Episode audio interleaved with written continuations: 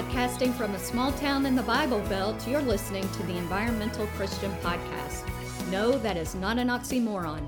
It's a podcast for environmentalists and Christians and Christian environmentalists and environmental Christians.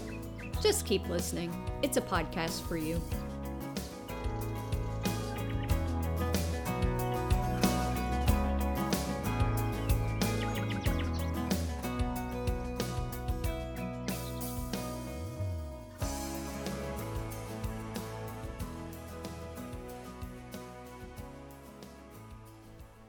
Fill my cup. But we have this treasure in jars of clay, so that the surpassing greatness of the power may be from God and not from ourselves. 2 Corinthians chapter 4 verse 7 from the Tree of Life version. You may have heard of Jars of Clay. They were one of my favorite Christian bands in high school. You are probably familiar with their 1995 hit Flood on mainstream radio. They chose the name Jars of Clay from this scripture. Remember Paul from an earlier podcast, originally known as Saul? Yeah, that guy. Paul wrote a letter to the church in Corinth who was struggling. Paul was struggling too, likening the physical body to the frailty of jars of clay.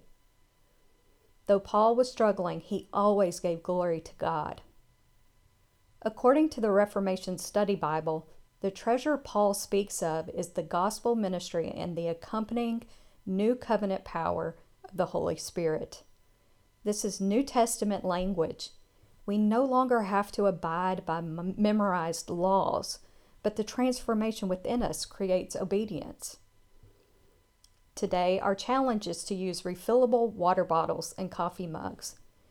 We are fortunate in this country to have clean water that comes out of a tap. Well, most of us. It's not a perfect metaphor, but think about your reusable cup as a jar of clay. That's you and your temporary physical body. The coffee or water is the Holy Spirit. Hold the cup with both hands and close your eyes and meditate on, but we have this treasure in jars of clay. The power, which is the liquid, is from God and not from ourselves. Without the power of God within our jars of clay, we are empty. Fill my cup, Lord. I lift it up, Lord. Come and quench this thirsting of my soul. Bread of heaven, feed me till I want no more. Fill my cup, fill it up, and make me whole.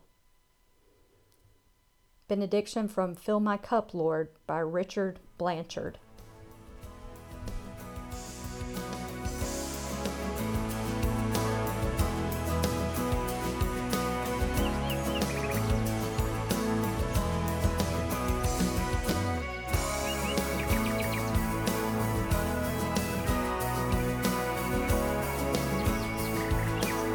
Hey, thanks for listening to The Environmental Christian. If you have a question or comment pertaining to the podcast or Christians in the environment, please send me an email at environmentalchristian at gmail.com or check out the Environmental Christian on Facebook.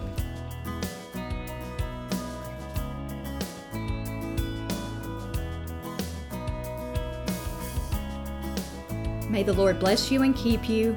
May the Lord make his face to shine upon you and be gracious unto you. May the Lord lift up his countenance upon you and give you peace.